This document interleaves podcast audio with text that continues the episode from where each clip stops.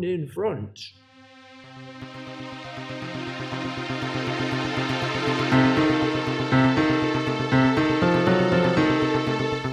Oh, Bogies and Films.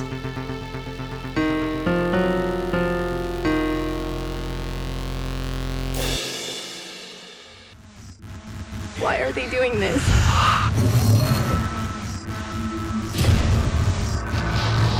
What are they gonna do to us?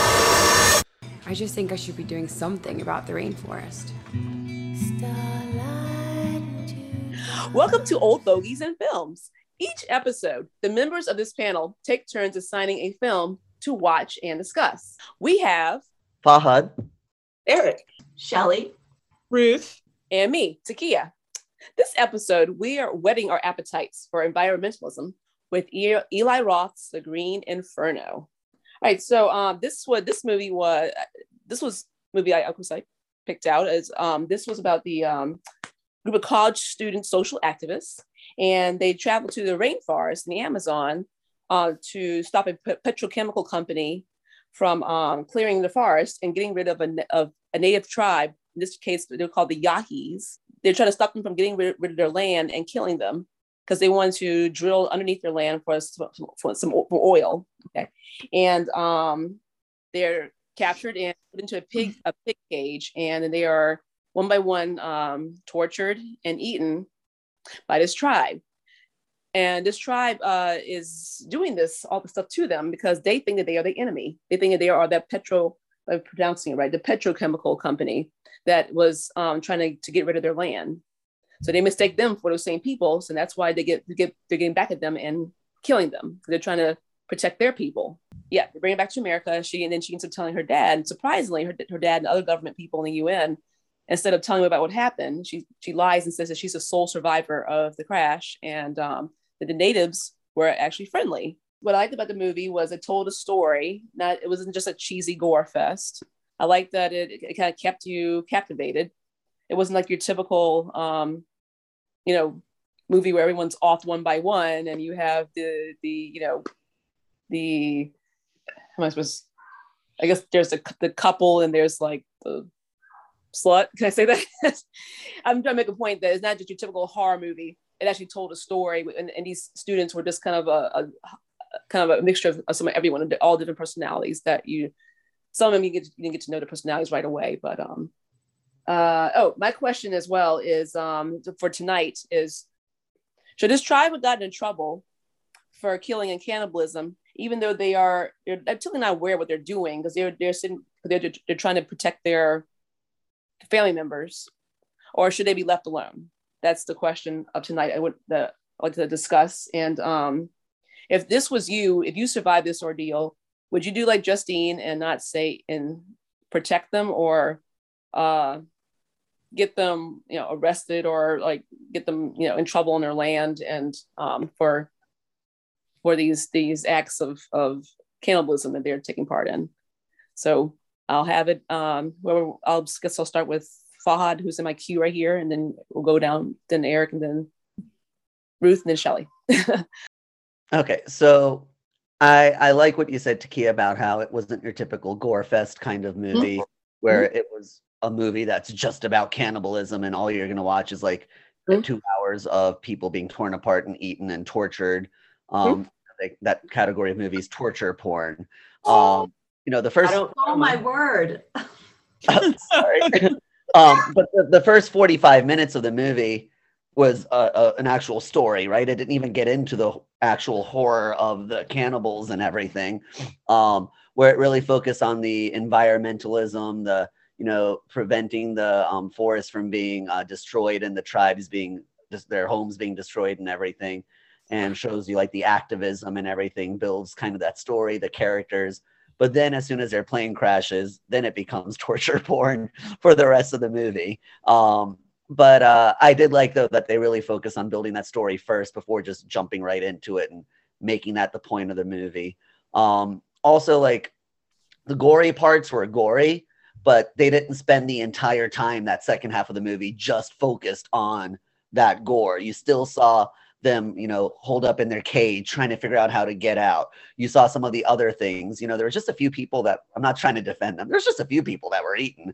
Um, it's still bad, but um, it's just that they didn't spend so much time. Yes, it was uncomfortable to watch as people were being chopped up and you know parts were being skinned and roasted and eaten and stuff um, but they didn't focus on it for so much of the movie so i like that part of it um, but going to your question takia if i were in the main character's place and i came back would i tell them the truth about what really happened? Um, or would i lie like she did? Um, i think the reason that she lied is to continue that act like you know they went there to prevent these people from losing their home and if she were to tell them what really happened that would destroy any chance for other tribes if they're peaceful or not. You know if they're peaceful it would still destroy their chances because it's like any one of them could be like this horrible tribe here. And if she let them know what really went on there it just would paint such a horrible picture and really destroy the thing that she was you know trying to fight for. Um, so i think she kept it quiet to keep up that you know that activism spirit of hers of saying like you know these tribes are good people. Like let's leave them alone. Let's not destroy their homes. Um, so i think in the long run she looked out for the greater good instead of revenge. Um, my initial inclination when i heard what she said i was like what? Why are you doing that? Don't you want them to like get killed and destroyed? Like revenge? They tortured you. They ate your somewhat friends. I mean, some of them were not friends at all, but like, don't you want to get back at them? But then I was like, you know what? She's looking out for the greater good.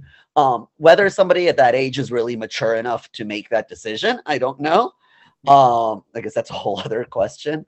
But I would like to think that I would like to look out for the greater good. But considering my initial reaction was, why aren't you trying to get revenge? Um, I can't say definitively that I would have said done what she did out. Kirk out. Over and out. yeah, Eric.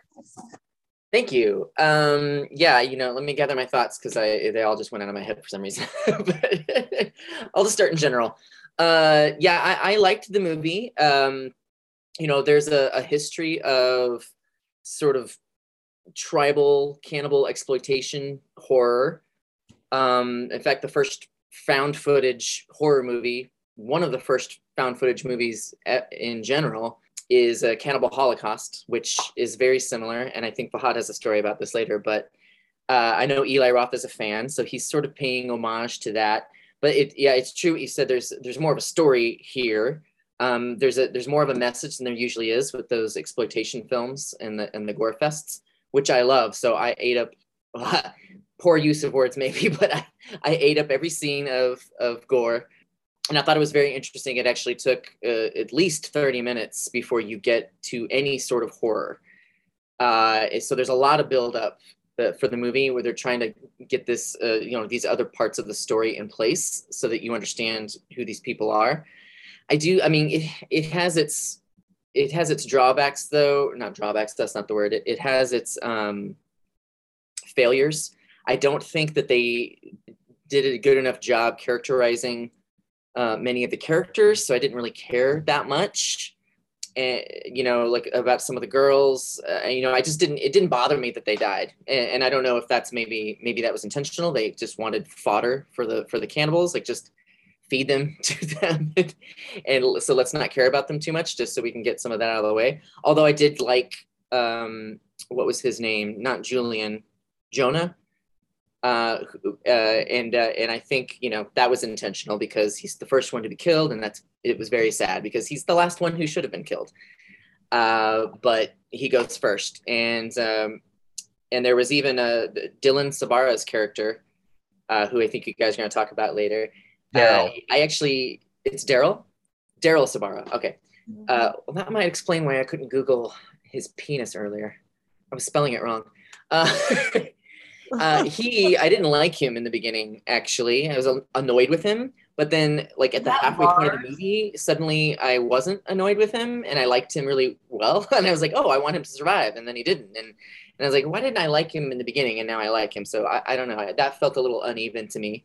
and uh, the ending, which uh, you know I, I, may as well comment on because Takia and Fahad you already have. Uh, yeah, I I thought it was strange when she was doing it, but I do think yeah she was prioritizing what she wanted done, and I think she realized in the end. Um, that they may have been the real villains. And certainly you know the leader of her group was a villain of the story but that the tribes people this was just their culture. And uh, they can't it would be silly for her to try to want to hold them accountable as if they would even understand her concept of crime and punishment. So so what would be the point in that?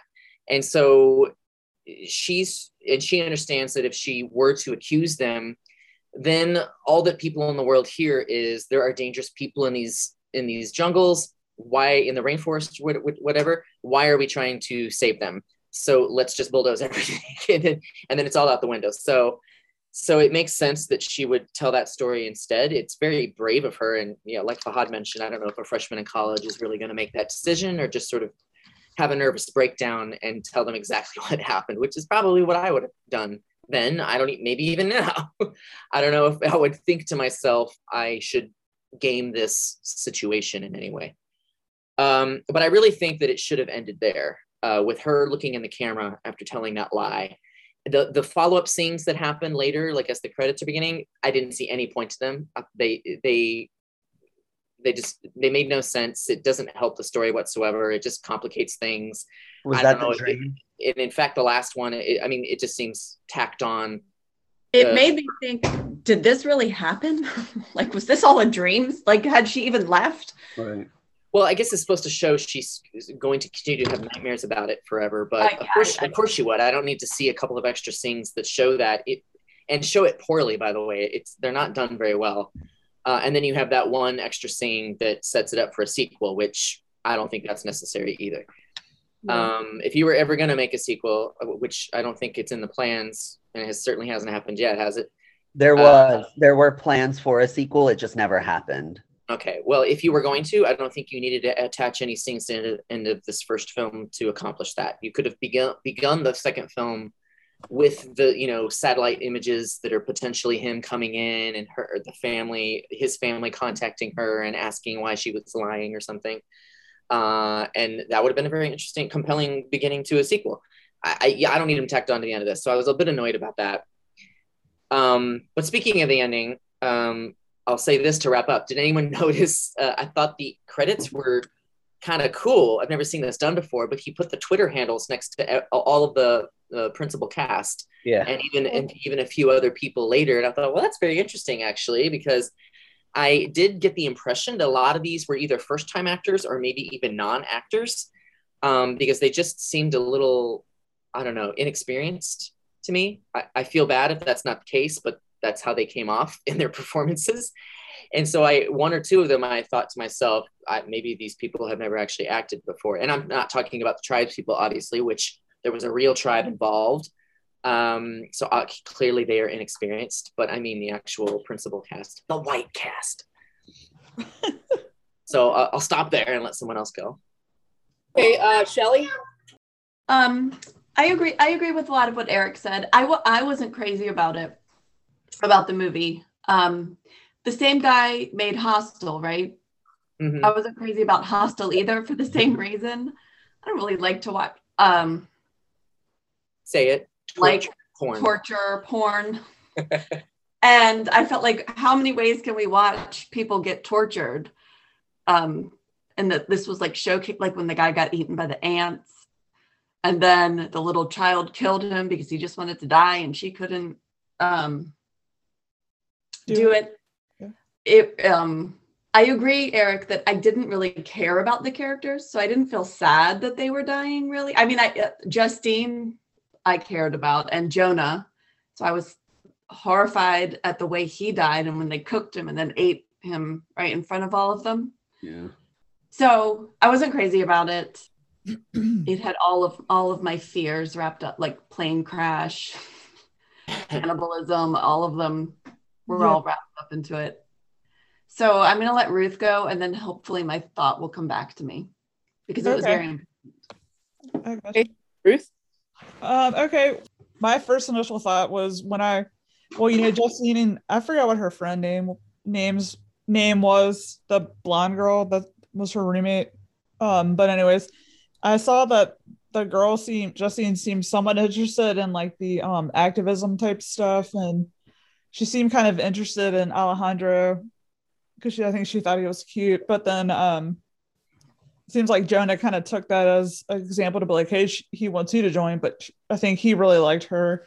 Um, I first initially saw with the activism type stuff, I thought, oh lord, this is just some kind of ridiculous hoax type thing. And then um, you know, you can tell like he's very passionate, Alejandro and stuff, and a lot of the people are in for the cause. But um, you know, as they go and do it, they she doesn't they don't end up knowing right away right away that it's basically a stage thing because well then i realized later i was like okay well they did it on purpose that they didn't lock her up to the tree because her dad's in the UN. that was kind of disturbing and i just thought gosh like you're willing to do that much of a way to like completely mess somebody's up psych- their head psychologically just to like try to get your point across um and I would just say too, of course, obviously, you know, they get the plane crashes, and the guy that you would think that would be the main leader and main um, coach or try to build people up and help everyone to um, escape. Alejandro ends up being the, he's only looking out for himself. He doesn't care about anybody else. He just wants to survive. And um,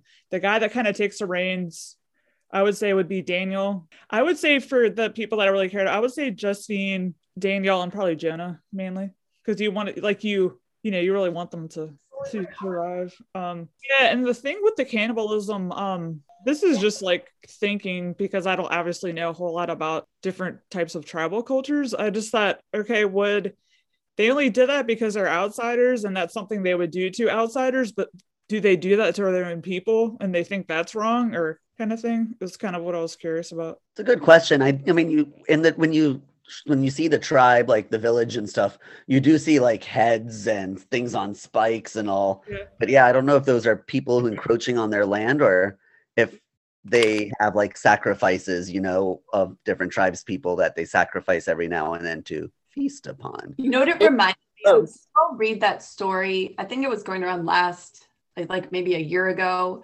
about the island. I believe it's off the coast of India, where there's like an island with with a tribe on it, very very small tribe, and they do not obviously like outsiders. And someone brought this ma- young man there, like you have to pay people to kind of take you near the island.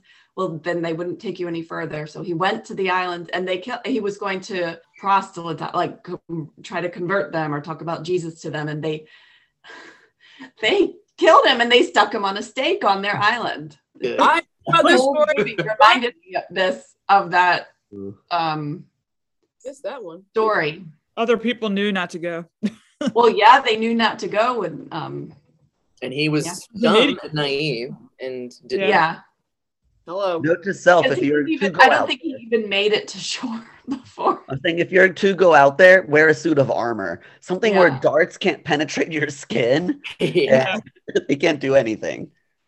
But it is so interesting to think that there are places that are not like uh, us at all. You know what I mean?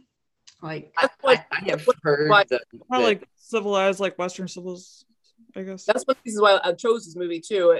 That's what interested me about it, the fact that they're um, focusing on what is, is actually real life, these tribes, but whether or not they they participate in cannibalism or whatnot, we don't know.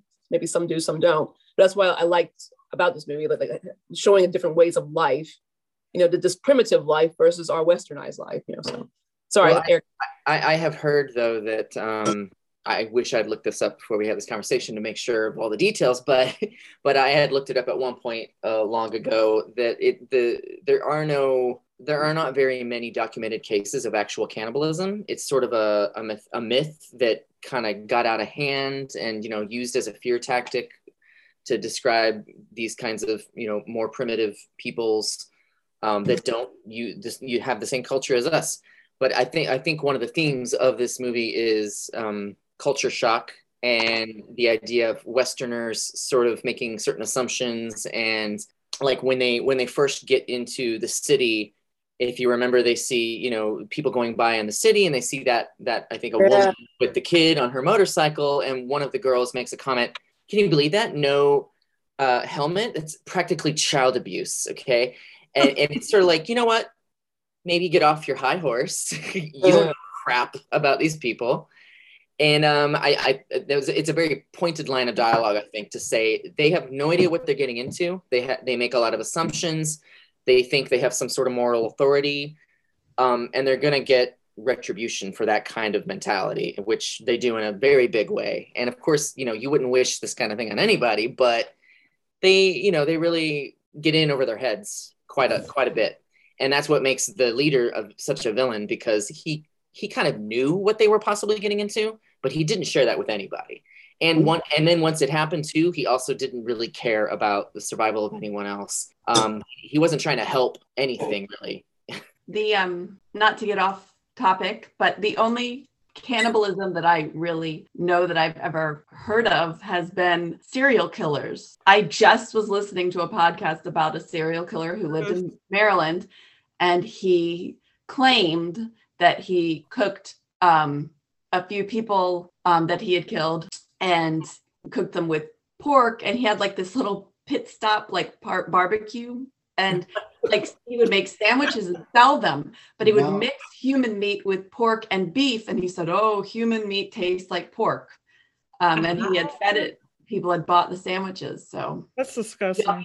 Not not to sound morbid, but if it tastes like pork, why not just buy pork? It's a lot less effort and probably cheaper than sourcing. i think he was Pork i mean this is all what It's a fetish. I know, I know, it's a thing. well he wanted he wanted to get rid of the bodies too True. I mean, I guess it's yeah, effective for him and efficient. Well, you still got to get rid of the bones. I mean, often they solve cases because of bones. Human bones found, you know, equals Yeah. a body equals a crime. Mhm. So, but we also, I think we've all heard the story of the Donner Party, and but that you know that's sur- that's not fetishism. survival Fetishism. right Fetishism. So- Oh my God, why can't I say that word?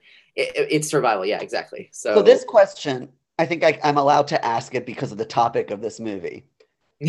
Can will human bones turn to ash in a normal like fire that you have in a fire pit? And You just throw some No. bones in there, You have to Or- it like a um yeah, it has to be much hotter. I think Yeah, it has to like like they do at uh degrees at or places something. they And the fire pits only get to like Uh, okay. fifteen hundred degrees or something. like a like a crematorium would Right. Why A you crematorium, Right. yeah. And even then, there are still a couple fragments or teeth that are have Yeah. a really hard time. that's something that has kind of haunted me when I when I see you know well, I have some ashes in my house actually, but um when I see it on television or film or something, somebody gets a box of ashes, I think to myself, don't shake it because you know it may be mostly ash, but what if you hear a little bit of knock and it's it's just uh, it's it's such a uh, horrifying idea that that there might be little fragments of bone or teeth that didn't get you know charred up. Um, Another oh, okay, one more thing I was gonna I, I forgot it left my brain, but I wanted to talk about. I thought it was I found it very, very humorous when they shoved the weed down into her stomach. They all that was like so that was very smart. very clever, yes. yes. Good idea. It's very disturbing watching them have to shove it down her. Oh yeah, that really bothered me. But then I thought, well, that was a the good after idea. effects were great. Yes. Was, that was hilarious. Here's a question then following up on that. Like a lot of the things that they had to do or to sort of just experience, even like smelling their friend being cooked, do you think Mm. you would have been able to do it or handle it? I don't know. I don't know what have, what would have been worse, smelling the friends getting cooked or smelling that girl's Oh, she went to the bathroom. I thought I also thought it was hilarious when all of the people were like, "Oh, yeah, they're laughing at her. Yeah. tribal people." I liked that because that was kind of a turning point in the movie because um, I think that was the point where Eli Roth is saying, in case you didn't realize already, all of these main characters are full of shit, and and it's about it's about to come back to bite them in the ass, literally. so he, he does that by starting it with this woman having to evacuate everything, and it's it's sort of like the realization that we have no fucking idea, we had no idea what we were doing, and now we're screwed. Oh, um, I had a random thought. Okay, you know, um, I can't think of his name. Meghan Trainor's husband. Um, Daryl Sabara. He just stole your thunder. oh, I'm sorry. Well, um, Daryl, um, that he okay, so like he was basically kind of entertaining those guys when they came up on him that were still kind of high. Um, when he was showing them like these crazy things with his fingers, do you think that's what set him off to be hungry? You know, I was like, don't show them the the cutting your finger off. Oh, yeah. You're reminding them of biting your fingers off. That's what I was Yeah. wondering if that made him hungry. Well, when when they when they were doing when he was doing that, I actually thought they would grab the thumb right there and try to bite it off immediately. Me Yeah. too. I mean, not that what happened to him was much better because it wasn't. Yeah. Um, that girl that was a runner that escaped initially, she was the one that was standing completely up on the stake, right? By the plane. When they when No, that was the original out. crew. Huh. No, that was the original crew. I think uh, the the people who died in the plane crash. The tribe went back and put them on the stakes. I, I don't know forgot the. A warning, probably. The girl, yeah, the girl that ran away, they skinned her and ate her because you saw them wearing like her tattoos on their Okay, body. yeah, I was trying to Oh, that's right. Okay. Now, Oh, here's a 'cause it was question. One of those people's little bowl things that when they got food to eat or something. Yeah, there, were- there was definitely blood in the bottom of it, but the guy Alejandro, he claimed it's just like pork or something. But do you think they actually fed their friends to them? Maybe. Probably. I was kind of wondering why they didn't point somehow that that wasn't revealed. Like, I, like they either you know, you know, that's why I kept on thinking it was just pork, and the more they, they wanted to reveal the skin instead Or- of Yeah, Yeah. because the others of the group didn't react about that being a possibility. Um, Or what or it really was just pork because they did have pigs on the farm and they didn't want to take it away from it being the reveal that the girl's skin is being used, you know? but but they did put um did they put blood in the bottom of the bowl or was it a part of the skin in the bottom? that was part of skin. I thought it was a part of the skin. Was that Yeah. to taunt them? I, I don't know if it was I don't know if they were doing it to taunt them or just like, hey, these are the latest bowls we made, just feed it in that. I don't know. What did you guys think of that scene? Gold for their Was, skin. did that shock you? Like, like was that a shock factor? Did you expect that? Very little shocks me anymore, but but I was surprised. I was surprised that she was um just suddenly dead and already skinned and eaten and everything. Well, for- Um, even though the last we saw of her, they- she may have survived. But My she didn't. question is- It, it went black, so because they probably shot her with a dart. That's why I think I figured after I, we saw the skin her bowl. It just seemed like a scene cut to me. It was like, just oh, she made cut. it to but boat blah, you know. yeah, it's like you're you're supposed to think she did escape because they Yeah. showed her in the boat, cut the scene, went elsewhere. Um, but I wanted Shelly, you were going to say something, then I wanted to answer his question of it being surprising. I was just wondering, um, what were they prepared? Why were they treating Justine differently? Why? Was she a virgin? I think she She's a might have. virgin, That's that- why, yeah. because they they broke her hymen when they were. Oh, okay. Yeah. All right, Yeah. I did not. I did not. I didn't I know didn't what that. On it. I, I thought they were trying to find a woman Person who was, was cur- doing. currently on her period. Oh, that's Is that Uh, but that, that that, that makes more sense that they actually broke her hymen, and when they saw Yeah. the blood, they realized, oh, you know, She's- unlike the others, she. Yeah. virgin. Yeah. That's what I thought. The same as Takia, that they were checking to see which one of them was a virgin.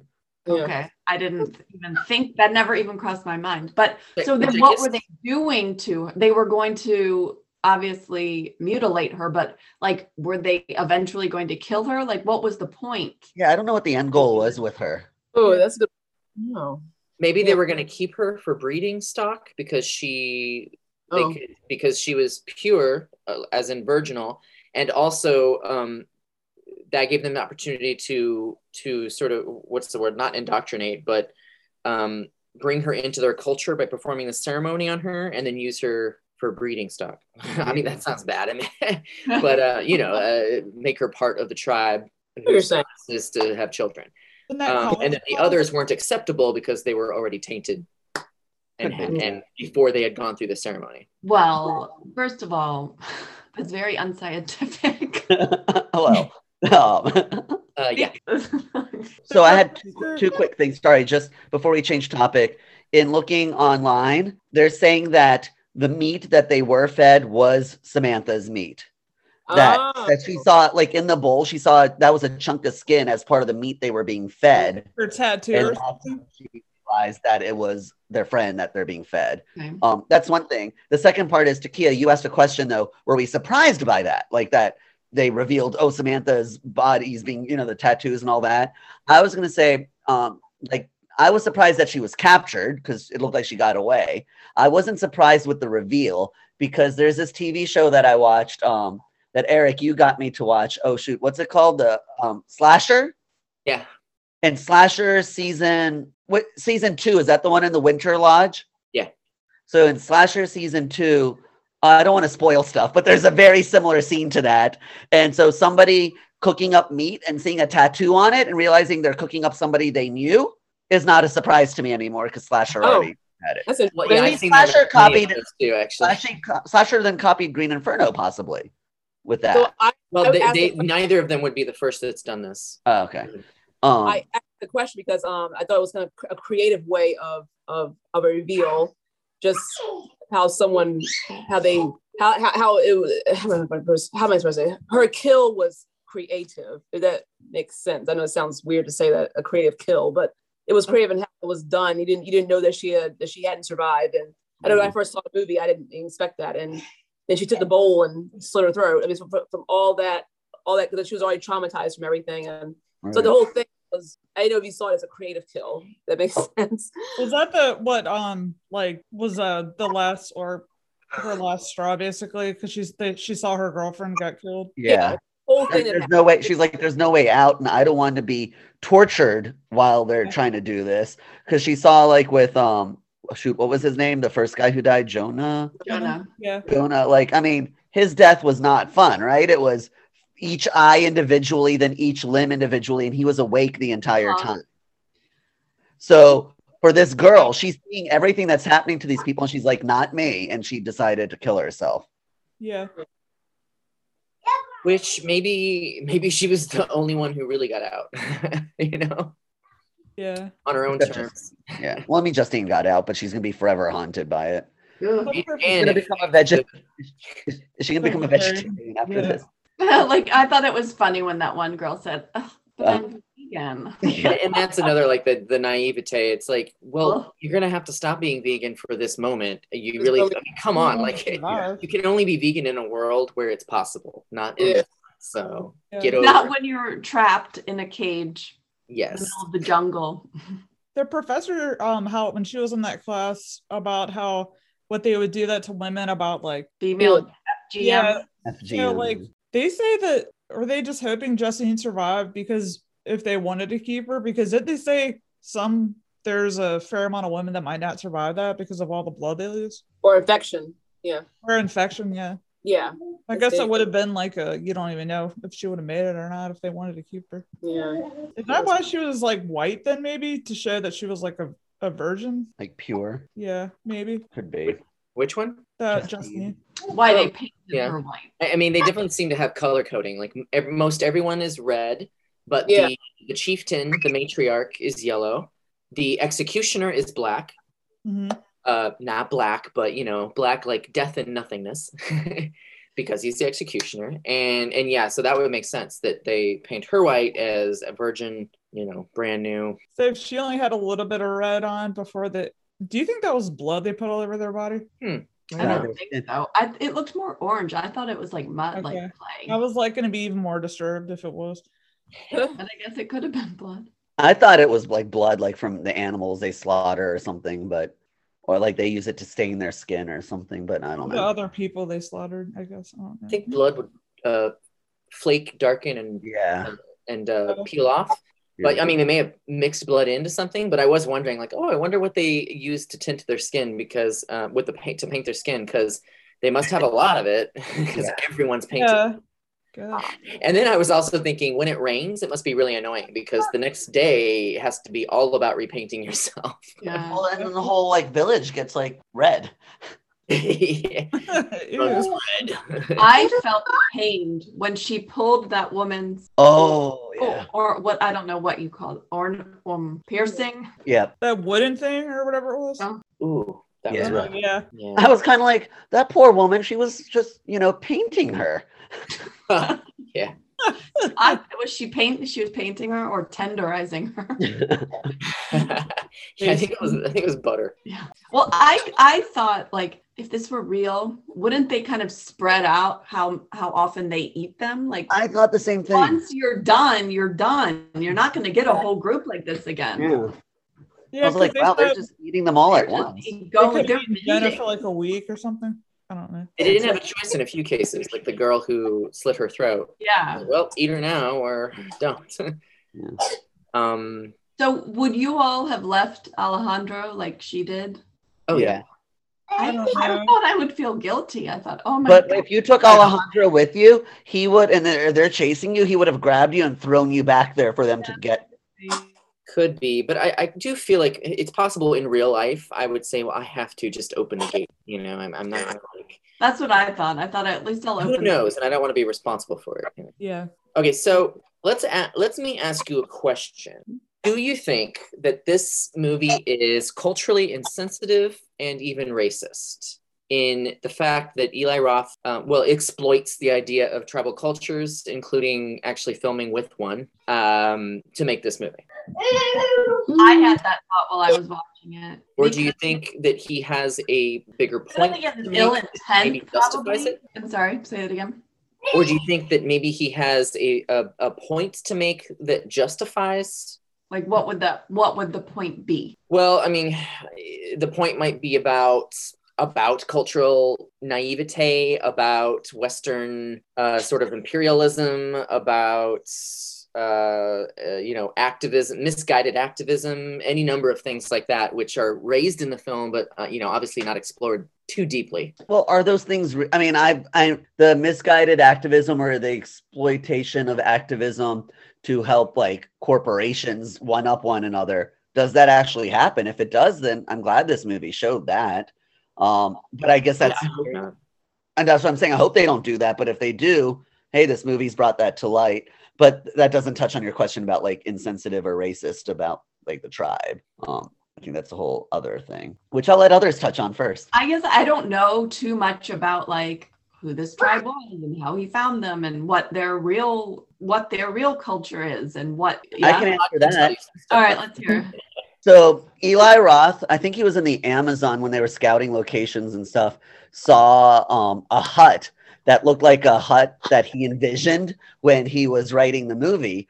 Um, so the tribe um, that was there is a tribe that was isolated, and they would only have contact with out, people outside of the tribe, like local uh, boats and stuff that would come like with shipments every now and then. The tribe was a very peaceful tribe.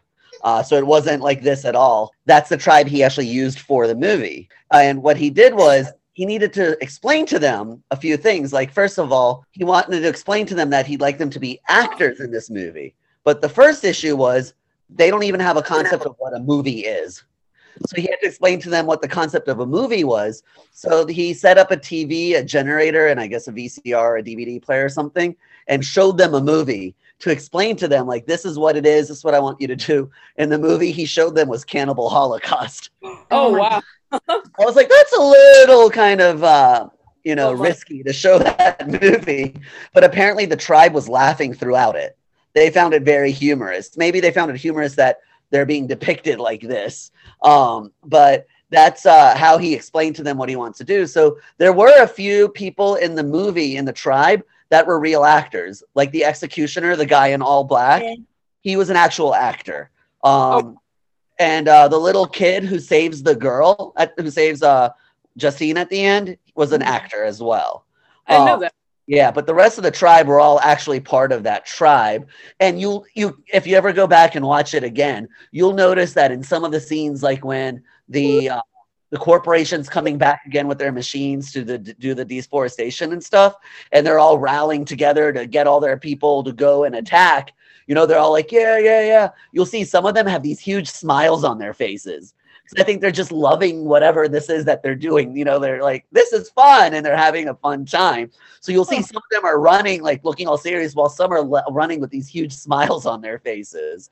Um, so this tribe was, ex- they tried to explain to them what this was, and they were willing to participate. Hmm. So, Yeah, I you, I think you could tell that. Um, I think you could tell who are the actual actors because they usually were put in scenes where there's no way they would have been able to get that that kind of performance out of one of the tribes people because they don't really understand what's exactly what's happening. so definitely the executioner, probably you know the woman who was painting her for the ceremony, who gets attacked. Um, and I guess you said the little boy, right? the, And- and apparently it was a little girl. I think Oh, it, I thought it was a little Oops, girl sorry, too. I misgendered Yeah. him. her. uh, but also, I, I I noticed a few like scenes of the tribe that you could tell um, you could tell they weren't shot at the same time as the uh, opposite scenes with the actual actors. It, it, was just Eli catching the moments that he would be able to use later if he edited it right to make it look like it was all, you know, to have the same narrative flow. Um, because he wouldn't be able to, you know, have the actors actually in a scene with them doing anything in particular because it would take a, too many takes maybe to get them to actually do it. But so I noticed a few things like that. Did you say that they they have experience with uh with outsiders like with uh, uh like you know first world people um he i think elon um let's call him elon musk eli roth um basically i think he had said something to the effect of like they um yeah they had little contact with the outside world beyond the occasional supply boat. So i my my what i was wondering when i was thinking about that because you told me this story before i even watched it uh, was I wonder if any you know young person from the tribe, you know, growing up seeing like the supply boats, or even you know now having gone through this experience, which was eight years ago, uh, if any of them are like, I kind of want to leave the tribe and go like join this world and find out what's going on, because right. you know that happens in a much less disparate cases where you know let's just take like you know my example growing up in a small town. You go to the big city for the first time, you're like, I think I want to like leave where I'm from and and join this world and experience these things and learn these things. So this is, you know, a much bigger divide, obviously, but I wonder if it has ever happened. Um, I, I would say with Amish, that happened. You, you, you see, you read things about that, that them um, doing a thing where they'll go to the um, Rum yeah, the, right? There's Rumspringa, yeah. Yeah. But you know, that's not such a big divide either, right? Yeah. Also, I'm fascinated by the idea that like one of the children from this tribe, like at, going through this movie experience, grows up think you know with this like bug in their bonnet, thinking, "What was that? I want more of that. I want to understand what was going on. I want to leave, you know, my family and my my home." and maybe jump on one of these supply boats and see where it takes me. Has that actually been done? That just in general, taking one of these a tribe member and putting them. I'd be interested to see like a documentary or something about that. I'm actually wondering have they ever done that. I think it would have yeah. surfaced by now they had, but that is an interesting concept, um, Eric, because like they you know, they, they, they, come from, you know, making their own clothes, you know, hunting their food and, you know, doing, doing these, these like really primitive rituals and things to, to go into a westernized culture with cars and music and movies. Is like oh my gosh brain overload. It's like, like i wonder how and then, and then getting getting civilized. That is an interesting concept. I, I would like to see that someday in real life. This would do a documentary on that or something? Did, did it actually happen? Yeah. yeah. i mean it would be an almost insurmountable culture shock uh, the, yeah. probably the only thing that, that would really make it almost impossible to work for the person who wanted to do that would be the language barrier because there's probably um, no one who speaks the, the specific language that there's that they speak with their with their with their tribe. Um, and so there's not going to be like translations out there for it obviously. They can't just put on a, a movie and watch it and, and have it be translated for them um, the way we can for most of the world's most prominent so how did he communicate with them when he oh yeah i don't know yeah i don't know if he went with like people who stop by there as part of these supply runs and stuff. So you know you have kind of like a local person who can have basic yeah. communications. I don't know. That's a very interesting question, and I'd like to, maybe there's a making of this movie or something. You guys know what a pidgin language is? Mm-mm. So uh, a pidgin language is sort of um, when you have um, so like I mean the, easy, the easiest way for me to describe it might be like a, a, kind of real world example. So like you know I don't know, 200 years ago in uh, in Louisiana, uh, you have like a lot of different cult. You have the like you know native cultures, and then you also you you have like the French coming, and and you have the English.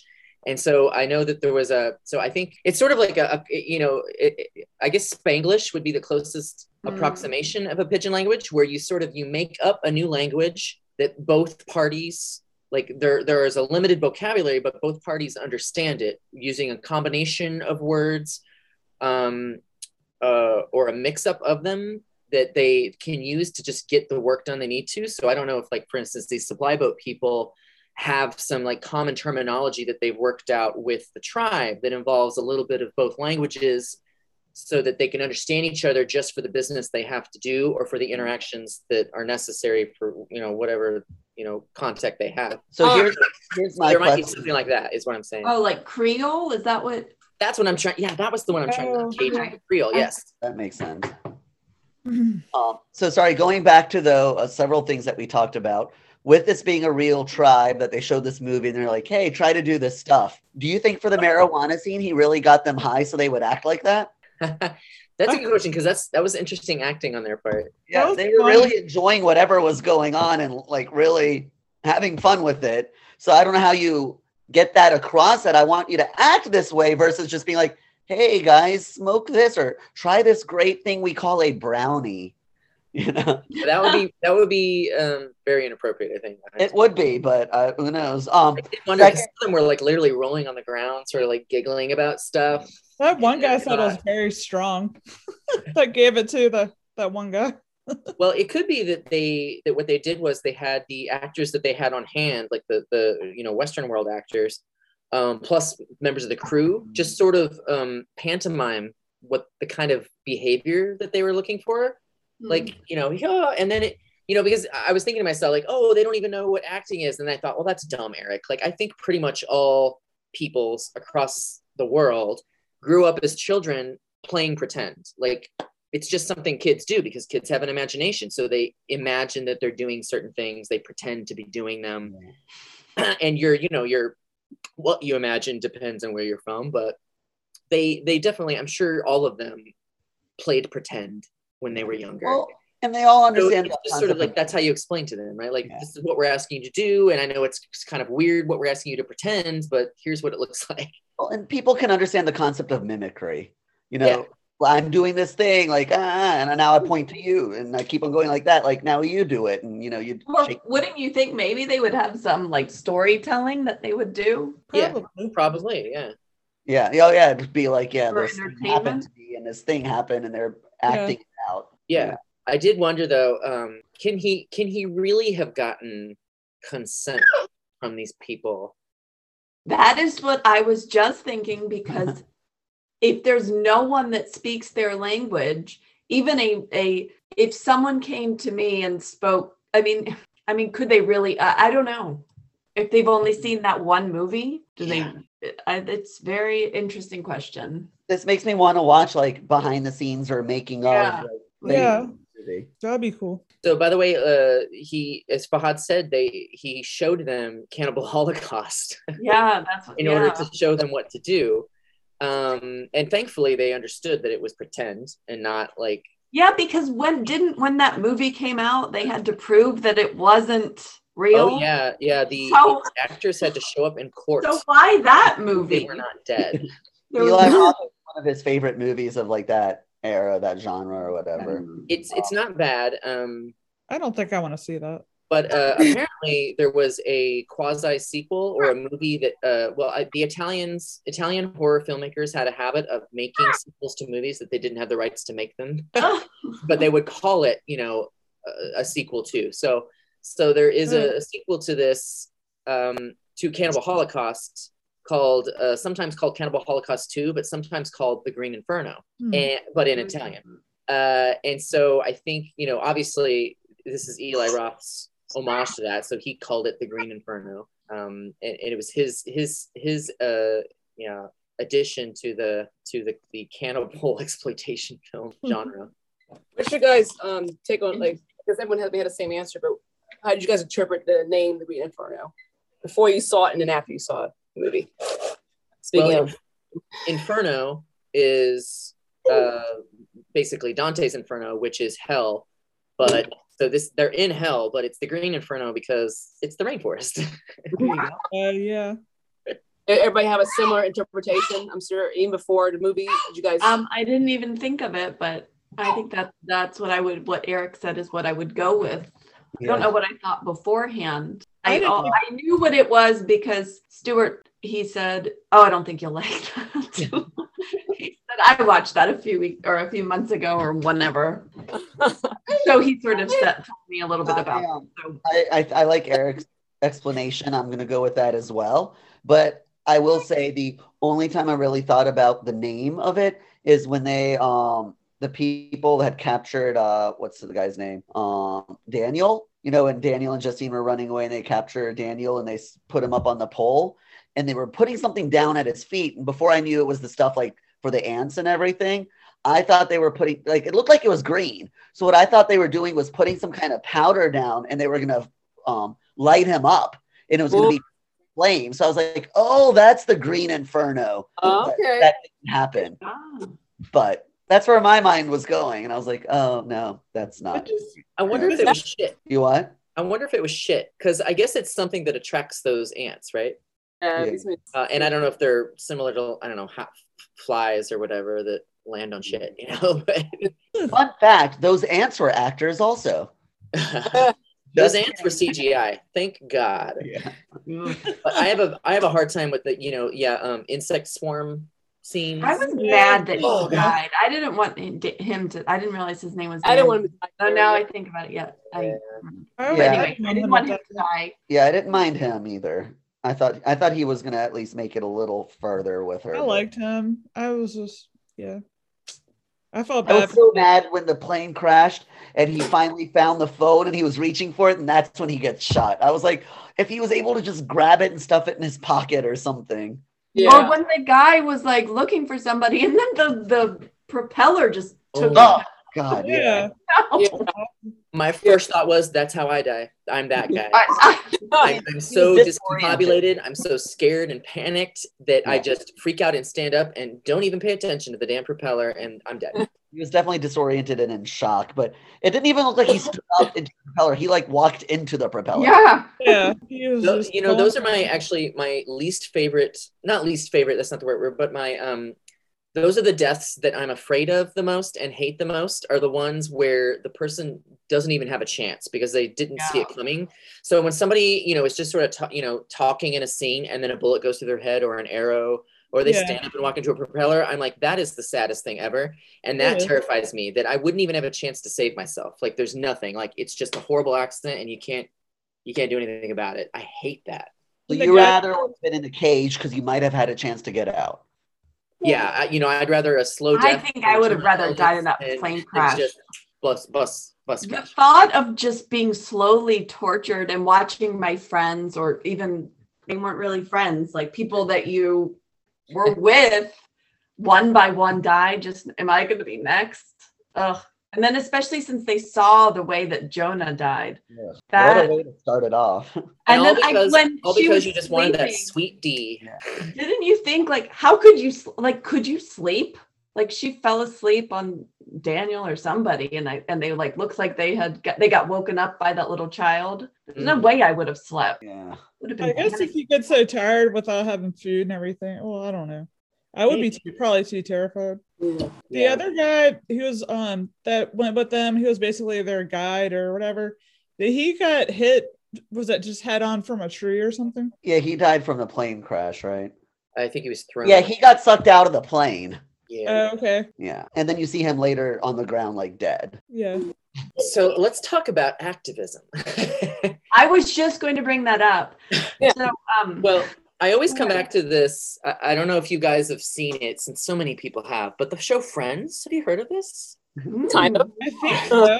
I love that show. Fahad probably knows where I'm going once I get started, but uh, there is an episode that is uh, one of the few. I mean, I've probably seen most of the show at this point, but out of order. But one of my favorites is the one where Phoebe is trying to prove that there's such a thing as true altruism. So she keeps trying to do good things for people throughout the episode. But every time she does, she actually gets something out of it, and she she gets very frustrated because she was like, "No, I want to do something where I don't get anything out of it to prove that I literally did it just for someone else."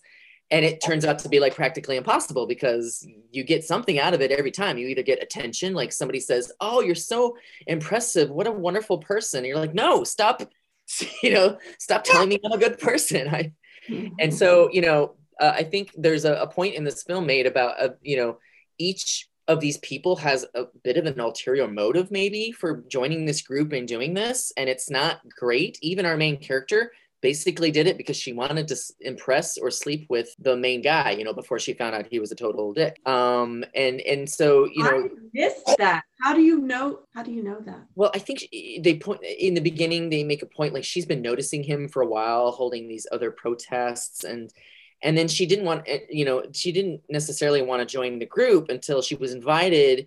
And Wow. as I think you pointed out, that Jonah says to her, "Oh well, Alejandro wanted you. He told me to invite you." And then she's like, "Oh well, you know." Yeah, I I read it the same way that she was into um Alejandro, and that's more so why she was doing this than which doesn't mean doesn't mean she's a bad person and doesn't No. want to help it's things. got her into it. But Um, yeah, there's a reason besides that that she got into it. And there was a reason Alejandro was doing it that didn't have necessarily as much to do with actually solving the problem. But, but also there was when she was in the beginning staring at Alejandro, Alejandro's girlfriend caught her staring as well and gave her a look. Like Yeah, that's kind of built, and that's why Alejandro's girlfriend was mean to her throughout. Like even at that point where the um the guys were holding uh Justine at gunpoint, and she's like, "Go ahead and shoot her, and then you'll see what Oh, we'll do." Okay. I was got like, it. God, that woman is such a mm, oh well, yeah, what a evil, evil, mhm. evil person. I was happy when that arrow went through her throat. Did, um, when she ended up joining, did Alejandro? Um, he didn't. He was saying how he didn't think she was ready. I don't know if maybe he already knew that she was a daughter of a her dad that was in the UN because It was he using thought- her. Well that and I just felt like if he kept on saying yeah, just saying you're not ready, maybe doesn't sometimes stuff like that makes people want to join more or provokes be a part of it more. Oh, Yeah. definitely. I mean, Oh yeah, but I I thought maybe he was like Yeah. using her. If she came, then they could use her dad, like her relationship with her dad. Yeah, because I was wondering if he knew that offhand or not. Yeah, I don't know. C- can I ask you about her best friend in the beginning, her roommate? I was convinced actually that she might be imaginary. I thought I she was like love her like no, but she's not. Yeah. She's not because she said the Jewish comment or whatever, and that lady gave her a mean look. She's Um, like, "What? I'm Jewish? It's okay." But if she was having the conversation with herself, the woman would still stare at her. True. mm. she. I, I- I felt like there, and there, you know, there was a, you know, they had that whole scene where she's having like lunch with her dad, and they're having a whole conversation, and then you don't realize that the blonde has been sitting there Oh yeah. till the end, and it, and I'm sort of like, was she actually even there, Oh. or is this her? Is this part of the part of her personality that But the dad her did these talk are to dumb her. ideas? Stop doing them. Yeah. Maybe the dad knew she had a um. She- the dad said- friend. Yeah, I was surprised that she was there, but she asked the dad for his cheese biscuit, and he I said, know, but I, you know, How about maybe maybe our maybe Justine actually asked, and the father was like, "Yeah, of course." You know, Well, you don't can say that about anything you watch, saying like maybe it was that character actually saying that and acting that and eating that the whole time. I, I think it was just uh, th- th- I- I realized that, but I think it was just the way it was filmed made it Yeah. seem like it's possible she isn't real Well- because other people don't really notice or interact with her uh, to a great extent. It's mainly Justine, and this girl seems to be the only one who's telling Justine, "This is a dumb idea. You're being stupid. You don't really believe this. Stop being an asshole." But she kind of leaves her behind and goes to Peru anyway. Honestly, they didn't even need the character because Justine doesn't even listen to her. Doesn't like it was a throwaway Yes. character, which is weird though. Because Takia, to what we were talking about earlier before we started the um this discussion officially was when you were talking about oh there's somebody in this movie you know like that does everybody recognize this person and you were talking about Daryl uh, Sabara from Spy Kids and I was like Oh, oh him. what It wasn't him. it is him It's is Spy fun. Kid. You No, saw Spy Kid's dick. Talking- That is him. Wait, wait, wait, wait. I didn't want to look at that either. Ugh. I did. I was very excited. oh were you talking about Sky when he was That peeing. guys. Woo. All right. Hi. Um, or were wait oh wait wait let me finish my thought though I thought you were talking about Daryl Sabara. That's the guy from Spy Kids, the kid, and Meghan Trainor's husband. Yeah, Uh, I didn't know redhead that- kid. Takia, yes, it's him. It's It the boy from Spy no, Kids. guys, I'm not saying that. No, I said no. I did not know that was him. Oh, okay. Well, until, I, so so I think you're then referring to Susan's ex-husband from Desperate Housewives. Yes. Okay, that's kind of weird that you. I thought you were pointing out Daryl Sabara, which No, is a I know it was bigger pop culture. Sabara. I guess the same guy. Oh, that was Susan's ex-husband. That's Susan's ex-husband. Yes. The father? That's who I was talking about. I didn't recognize anybody else in that movie. Okay, so Takia, Lars, the redhead kid who gets killed, that's big- the that's the boy from Spy Kids. Oh. The redhead kid. This is crazy. I did What's know happening right now? I don't know. I think Eric, Ruth, and I all thought Takia was referring to him before you came on. Oh, That's what I thought. I was Yeah, like, I that is never- Oh, there's somebody that you all will recognize in this thing that you know, but nobody else you'll recognize in the movie. So I think we That all is thought him. Spy Hey, Kids. God, what I said was there's a, there's a guy that some of you might recognize in terms of like me, you, and whoever else watched Desperate Housewives, and some of you, I Yeah, all, no. I all you guys. That's what I was saying. Yeah, Yeah. so so all of us will recognize the kid from Spy uh, Spy Kids. I, Yeah, Yeah. I didn't. I had to find out who he was. Oh, I recognize that it was him, but uh, but I uh, recognize someone else that none of you will recognize. Well, so then I was going to say then uh, the best friend. The reason I'm bringing this up, the best friend is played by uh, a p- person who tried to be a pop star named Sky Ferreira. You I guys know I might have the name. oh, Yeah, I remember. That's familiar. I recognize the name. I don't know anything about her. ew. Yeah, I she played uh, the best friend. You know Who what? is she? With her, I thought um when uh her friend with uh what's her face Justine was about to leave and she was about to say something and then she was like never mind. I thought that was gonna be her. She was gonna like confess her love for her or something. oh, like I love you. wait, what's Sky Ferreira from? She was a. po- She tried to be a pop star. Okay, But is that the only reason that we would recognize that name? I'm looking up. Uh, Takia, I never saw the movie, but she was in Baby Driver. What? What did she play? I saw Yeah, Baby yeah, we saw that. She Yeah, played Takia Baby's Listen. mom. Oh, good lord, she, she looks about fifteen. I How don't could she- Well, played her mom. mom. Played his mom. I don't know. It said played Baby's How- mom. Was she his mom when he was like in a flashback when he was a toddler or something? Even that And how old was she? Because they're like the same age, right? looks about She 20. had him when but- he was. She was like. So, so in summary, Daryl Sabara, who played Lars, was from Spy Kids and is married to um, Meghan Trainor. Richard Burgi or Berge, who plays um, Justine's father, was Susan's ex-husband in Desperate Housewives. And Sky Ferreira tried to be a pop star at some point, maybe had a semi-hit or something, but also played Baby's mom in flashback scenes in Baby Driver. And then Eric, there's a fourth person you recognize. Yes. Oh, I, I guess I'll tell you. Uh, uh, Samantha, the tattooed lesbian with the red Hmm. hair. Mhm. Her name is uh, Magda Apanowicz, I think. Oh, Uh, I hate her. Oh, is she mean? It's it, it's probably not her fault. I hate her so much, but she the first time I ever saw her was she was a major character on well like a B B level, but still major character in uh, a, a Canadian sci-fi show called Continuum, which I told Fahad to watch. It has Rachel Nichols, and I think you kind of like her, right? And it has Eric Kun- uh, Erik Knudsen from uh, Scream Four, right? Which one Yeah. is he? Uh, anyway, I really enjoyed that show, but um but uh, she plays his love interest in Continuum, and and I hated every single second she was on screen. I just can't stand her. She was also in the short-lived Caprica, and I hated her less in Caprica. So maybe it was just the character, but now I, I have a very bad taste in my mouth about her. So I just I was really happy when she died. Well, she said she was a runner and she could outrun everyone, but I guess. I, and then you, I, by the way, that bothered me because she was like, I was in track, I can run really fast. I was like, okay, fair enough. But then she gets out of the cage and we watch her run, and I'm like, you don't look like a track star. I'm sorry, but no. This looks like, you know, Fahad and Shelley when they were co captains of the track team. Is that Like an a break under a tree or something. Cross country. Yeah. I just have to keep teasing you guys. Okay, now where did we leave off? Speaking of um, people dying first and stuff, we just said, uh, I was surprised that the uh, the black guy died first. But that was Luna? that always happens in all the horror movies, of the 80s. Well, Like the 90s. Yeah, the cast was not super diverse, and then they kill him. Well, the cast was diverse in the sense that the cast had a lot of for, uh, foreign like accent people in it, right? You had Alejandro. You had um, Alejandro's girlfriend was from somewhere else, and there's like two or three other people with other accents as well. So they were diverse in that sense, And the tribe.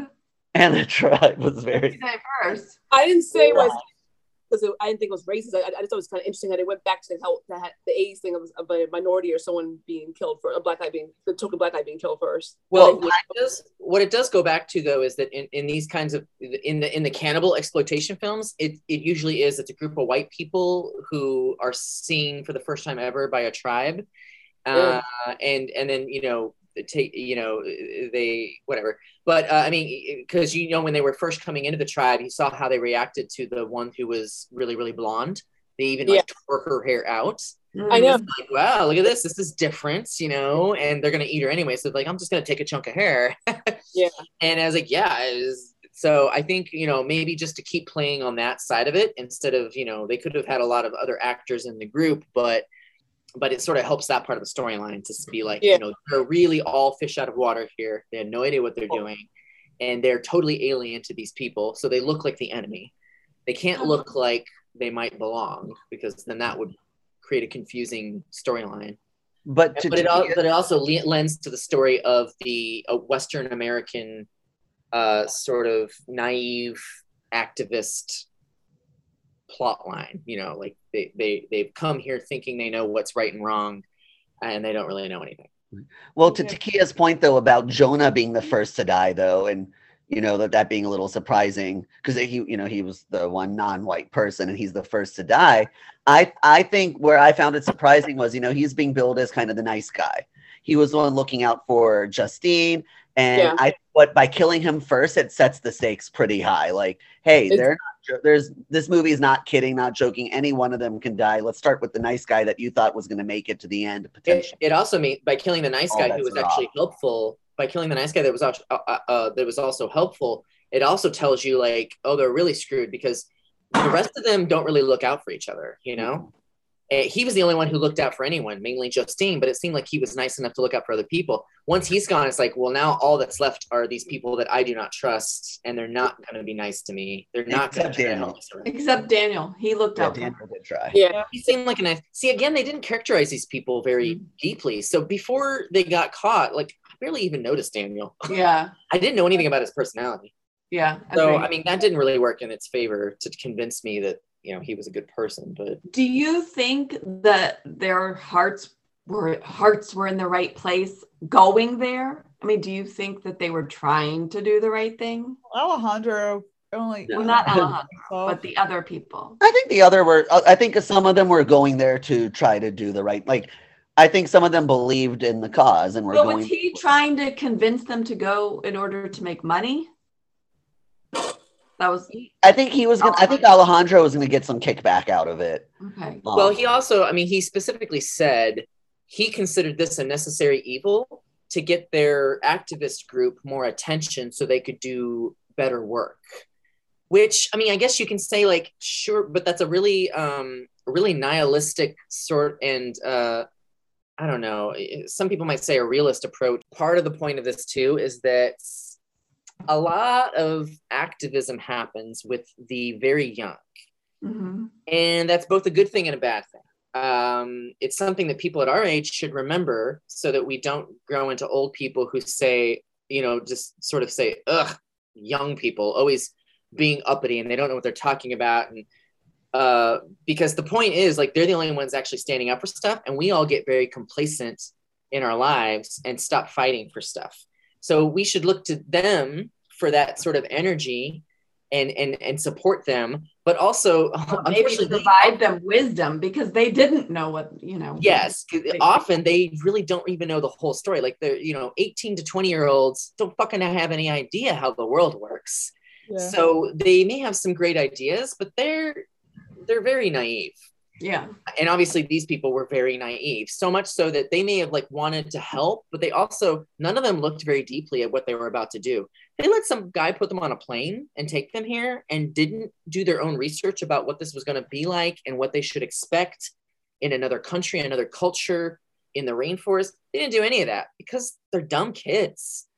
And so uh so you know even if they had uh sort of good intentions they're also they have that really like annoying like college age attitude about stuff where they think they know everything they think they're absolutely right um, and they don't consider things very deeply It reminds me of the case, the case with um that boy uh, Otto Warmbier. He uh a few years ago he uh he was with a group of students in North Korea. And, Korea? and yeah, he was in North Korea and he, and he uh, with a group of college students. He's a college student himself. And he took a, of course, Cam starts up now. You I guys think I hear know what me? you're talking about that the wall. Yeah, he took a, pl- a poster off the wall and but but and you know you should know you should be taught that you don't do things like that in this particular communist or uh, this this regime country, you know, and and to be yeah. yeah, it's like why didn't anyone teach them that? I mean, I feel like I don't know. I just don't feel like parents teach their kids. They're so basically trying to be their friend, and they don't teach them how to respect other people, other other cultures, and things when you when you travel. You know, like how, that was the depressing story too, considering what yeah. happened. Oh my and I can kind of forgive him because I mean maybe people did teach him that, but if really yeah. all he did was he thought, oh, I'm just I'm taking a piece of paper maybe to keep as a souvenir or something. That uh, it's unfortunate he was young enough to think that maybe that wouldn't have been such a big deal. So somebody should have, yeah, I mean, certainly somebody should have impressed upon him a little more harshly uh, what uh, the North Korean government is like. Mm. You know, it doesn't matter how little you it is; they don't yeah, it was just piggybacking off your idea of, of, of, what you were saying about like the naive, naive college kid. He thought he popped my mind when you guys said that. This, uh, you know, story. So yeah, I have one thing about uh, get back to the tribe. If you guys, you you, you were still going, sorry, I want to. Oh, go ahead. Go ahead. Um, interesting with the tribe, you hated them, and you also could see their sense of family and how how they worked together as a group, and they were a family. What what do you guys see in the, that dynamic? you're, you're hating them for killing these people, but then they kill these people because they thought that they were the enemy and they're trying to protect their family. How does that play with your mind? Do you still hate them or do you still like, I, I don't know how to explain it. Like, like, um, I actually, I actually didn't hate them. Do you see that their sense of like, they're just, they want to be left alone. They're just trying to live and they have their own like and with their own government, their own way of things. Like the there's that head woman with the with the funny eye with, with the, with the gaunt, you know, she, you know, they, they have like what a westernized culture has, but it's just in their own tribal primitive way. You know, like do you feel sorry for them, and then or do you um be mad that they? But yeah, I, I definitely didn't. I don't think that I actually hated them. I was maybe frustrated that they didn't. Uh, sh- this is a cultural thing. Share my same values of all life is worthwhile. Mm because to because to them apparently part of their culture is anything outside of our tribe that's not us so it's not so to us that's just they're just animals and we can do what we want um, especially if they are a threat in some way or we perceive them to be. You know we have a very uh, first world idea that you know even if somebody is a threat even if they're not like us we need we need to respect life. So that's where you know we're coming from when we're watching it. So it's it's, it's hard to hate them for that because it's just like well i mean it's not our business to, they don't even uh, have the same concepts as us. So how can i say to them or be or be angry with them? Just like her at the end like how can she really be that angry with them and want revenge when they don't know what they were doing in her conception of it? They were. They, I was just saying they were just doing what they know to do. Like that's their culture, that's their world. And up until the point they were eaten, if you think about it, they do what all other countries around the world do. You trespass illegally onto their land, they're going to lock you up. That's what we do here in America. You illegally cross over, and we're going to lock you up. You do that in other countries, we'll lock you up. It's just in their culture, they decide to eat you as well. Um, and that's just how their culture is, unfortunately. Um, but like Eric's point, they don't know anything better than that or that's, different than that. Yeah, yeah. I don't want to say, uh, yeah, I don't want to say words used like like better Sorry, necessarily, yeah, yeah. but um, yeah, they don't know different. They don't know anything different than that. Like that's their culture and the way that their tribe works. You guys hit the question very nicely. And that's that's one that's another reason why I like like this movie. It, it makes you because there garnishes good discussions about you know. Well, my was yeah. Go ahead. My question would be, but are there practices or things that if any culture did them that we could all oh. condemn as negative hmm. female genital genital mutilation they were going to they practiced that they were yeah. going to do that to Justine. And so I assumed that they do it to all the women. Could we agree that there's no positive to that? Or do we sit back and say, well, that's their culture? But then it's interesting what you're because even in, I, I read resume stories in the past, even within the culture, you had these women on, t- on TV who are part of culture, but we're trying to get this banned. Well, yeah, because there's no it. positive to it. It's terrible. It, yeah, it's, it's it, awful. I mean, it's really unspeakably yeah. awful. And I, I think it's still the same thing, but what we would you you couldn't step in and say uh, stop this it's wrong and like force them the only recourse you would have is to to try to to to to go come to them and and describe why we think that it's not right and that hope and hope that over time they would come to that conclusion because i i'm sure that there i don't know what they are but i'm sure there are peoples cultures that long ago in time did this practice and they don't anymore. And we used to do a lot of terrible things to people. We used to do a lot of terrible things to women uh, you know in in american or you know just western. culture in general did lots and lots of terrible things to different types of people. And the culture you know we had to you know people had to be convinced that it was wrong and then process that for a time and then eventually get to a point where we we consider that to be the past and we don't do it anymore and there's still things we do to people that we shouldn't be doing but we do. I mean they used to lobotomize people for all kinds of illnesses because they didn't recognize them as illnesses. That's barbaric you know and it's not very much different than than a you know genital mutilation. Uh, and now we've you know and this was only like a couple decades ago. So and now we realize we were very wrong about that. We didn't understand the situation that these people were in. We weren't taking care of them in the right way this is barbaric we're not going to do it anymore but you know it is their culture I, I do think though that there are some cultures around the world who still practice female genital, genital mutilation that are progressed enough that they should know that, that it that it is wrong right. and i'm sure that the women involved i'm sure there is a, a, a well you know a group of them maybe still just a small fraction that would say it's wrong and would want to stand up and maybe they do or maybe they're not listened to or maybe they're still too afraid to stand up but well, yeah and but they have been eric. I saw i saw this docu- you're, you're right. There were there were some there were some cases i saw on NBC, abc and nbc over the years about um these the same women that were that were in part of those tribes and they you know they, they, they escaped to not have fgm done done to them. So they so there have been some documentaries about it or, or, or just some you know abc specials and stuff like that over the past. So I was wondering if you guys seen any of those. Maybe, maybe not, but yeah i've seen that's where i'm like coming from is uh, yeah. seeing in the past you know uh, documentaries yeah. about that or news stories but yeah i mean i generally my opinion is it's it's really not cool to for you know imperialist culture to step in to another country and start telling people what's right and wrong, uh, including that boy who got shot off the coast of some Aboriginal tribe trying to come tell them about Jesus.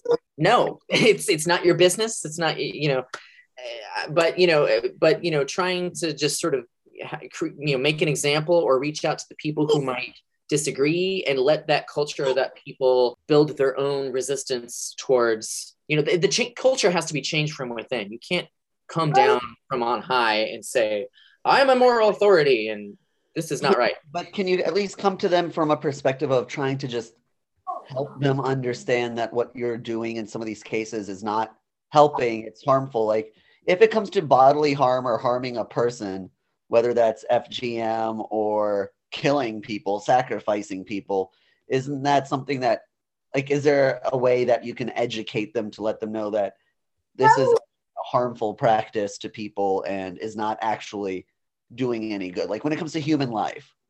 Yeah.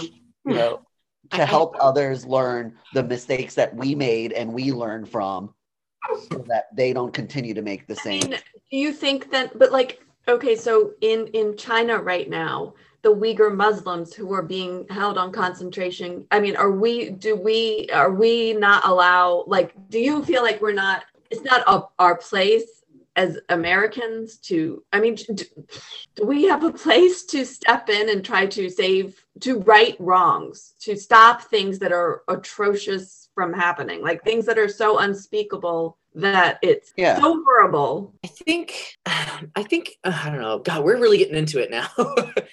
That's what and, and, I, and I, I want to say right now, I don't think that I have a final opinion on any of this. So I'm just sort of sharing what I'm thinking right now. And every single time you guys say something new, I'm like, oh, well, now I'm not sure about what I just said. because I would say yes, Shelly. And in that specific case, I think part of the problem is proving without a shadow of a doubt that it is a, human rights crisis and to what degree it is. Uh, and then you get other politics into it, which is, you know, if we if we make that kind of statement to China, are we declaring war? You know, are you know, we we certainly can't like parachute in there and try to liberate people or stop something by force um, because that would basically start a war with China. So you have considerations like that. So on a small on a smaller scale, though, example. I know, but then I think about like if we don't do that, like if we like Taiwan, like we say we don't protect them, we just do we let things happen? If we are a country, sorry, this is completely has nothing to do with the movie, but if we're a country that has so much money and so many resources, and we don't defend the little guy from just being wiped out or taken over or you know what then what good is it then what, what how how can we like what is what is the respect of other people and their culture and, and values and opinion and autonomy? What is that? How do you value that weighed against your concept of right and wrong? Well i think the line drawn is human rights. If you're violating somebody's human rights by torturing them killing them putting them in concentration camps sacrificing fgm where but comes- who defines human rights the well in the concept of china aren't they a member of the united nations? Didn't they sign up for what all of that is defined as? Yeah. That's true. I mean so can't they be brought to bear like brought to um in front for the crimes that they're potentially committing? Uh, in certain ways. I mean there's an inter- international court right? But like i said you you you are you're brought down by the what how can you prove the hmm. whether human rights are being violated, you know, the the extent so, of it. Right. So without going into all the different types of human rights potential like violations, if you go to just the basic bodily harm and death. That can be very hard to prove. That's the problem. Like if you watch a documentary on the Uyghur situation, you'll see so that they, have, they have really a hard happening? time proving but um, that's really happening? Like, do you think that's yeah. like made up? No, I think it's really happening. Uh, but that's my opinion. The problem, you know, have you ever like seen a court case where you're like, oh, it's very obvious what happened, but it comes down to whether it can be proven to to a legal standard in a courts. And, and sometimes they don't want to bring things to court because they're like we wouldn't be able to prove it to a legal standard and and we would end up losing the case and it would create a terrible precedent or it would you know it would absolutely devastate the victims involved. You know they have to walk this line where like we have to make sure if we bring something to court that we can actually uh, prove to a legal standard that it ha- because they re- they require things that we wouldn't as an individual person require to understand that something really happened. But the legal system would require it and you could get caught in a terrible situation if you don't come prepared for that. Well i think what shelly and i are getting at is in cases where it's been proven like that these like I think this all stemmed from the idea of, you know, these tribes are eating people and doing FGM and stuff. And like in this, in, the context of this movie, we saw it happen. Like it's happening. Anybody can go there and see the heads on stakes and see things like them eating people. So in the cases where it's proven, are we able to go and try to either educate them that this stuff is wrong, you shouldn't be doing this, or just say it's their culture, it's what they do? And that's a different conversation because that's a very different situation. Well, it's, I think that's the, I think that's what started it. I think we just kind of yeah. went off on tangents a bit. Well, if we're gonna go back, then that's a different situation. It's an uncontacted tribe, right? Where we definitely can't like just descend upon them and say stop. We would have to. We either just let them evolve on their own. This is something I was gonna bring up earlier. Is do you guys know the the Prime Directive concept in Star Trek? No. No. okay. Well, okay. So in Star Trek, I'm a big, big Trekkie. In Star Trek, they have something called the Prime Directive that the entire Federation is has to abide by, which means they explore the galaxy, right? And so sometimes they encounter uh, planets and peoples that have never met other peoples outside. Uh, you know, they don't even know that there are peoples traveling the galaxy they probably have not even dis- discovered spaceflight. Um, so the prime directive means we're we are not allowed to tell them who we are, to to affect their culture or the the natural evolution of their culture or people in any way, because it's their right to evolve on their own terms, to become.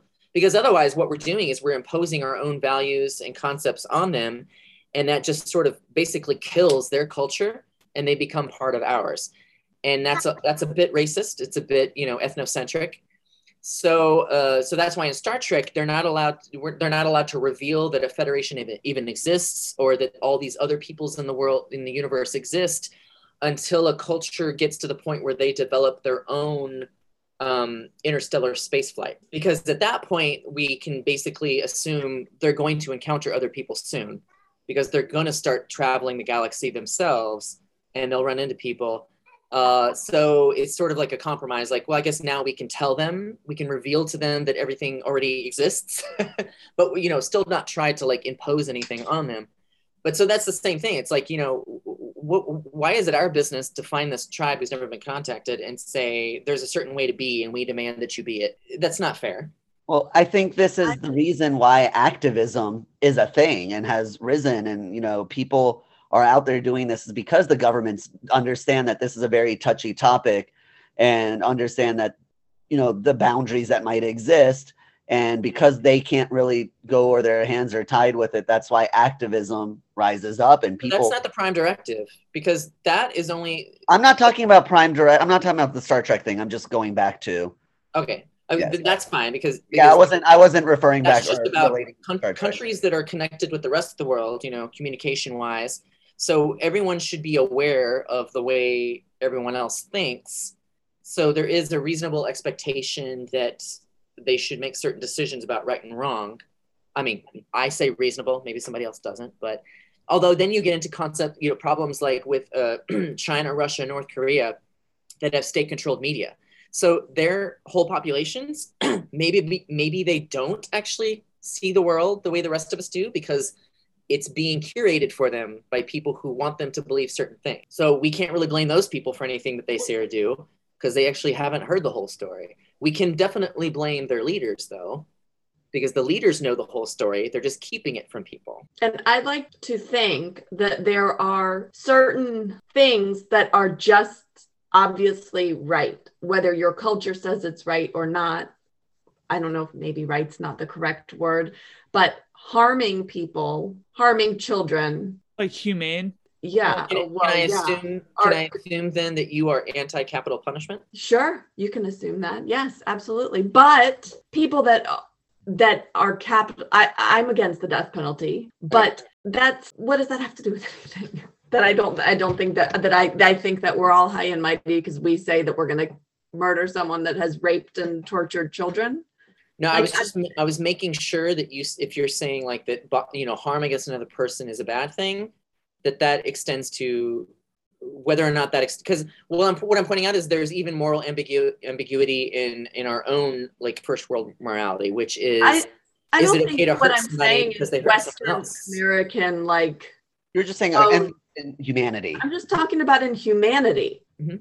I think that there are things that are right, that are that are that are moral, and but there are I'm things saying that a, are not. a lot of people in this country would say well, I don't care what they say. I'm I- saying well, is- that's why I asked. I was like, can I assume that you are against capital punishment? Because if by what you said, I was like, you should be. and, well, so um, what, what are you what are you trying to insinuate about me? not, I'm, not, not, insinu- not insinuating. the white that I that I No, Anyway. I, w- I was hoping that was your answer. Do you know what I mean? no, I don't understand. I I, don't. I I, was don't hoping that was your answer because what you were saying was, uh, was what I was saying was yes, there hurt Yeah. harming people is wrong. but there are people who believe in capital punishment in I this country. don't care what other people think. I'm saying that there are Ah. moral. I'm not finished. I'm not finished. There are people in this country who would say that, what you just said, but also believe in capital punishment. but Shelley's not one of them Exactly. And I'm happy that that's the case. That's why I I'm not one of them. No. That's why I asked. Yeah. Okay. i'm not one of them either i don't think it's our right to say to kill anybody Me either. But I don't. I don't believe that you couldn't see how, in some cases, people would wish that. Oh If no, that were your child that got raped and murdered. Right I- I wish for people to be dead for much less, and uh, So, but I wouldn't. I would never do it. but I, I would, you know.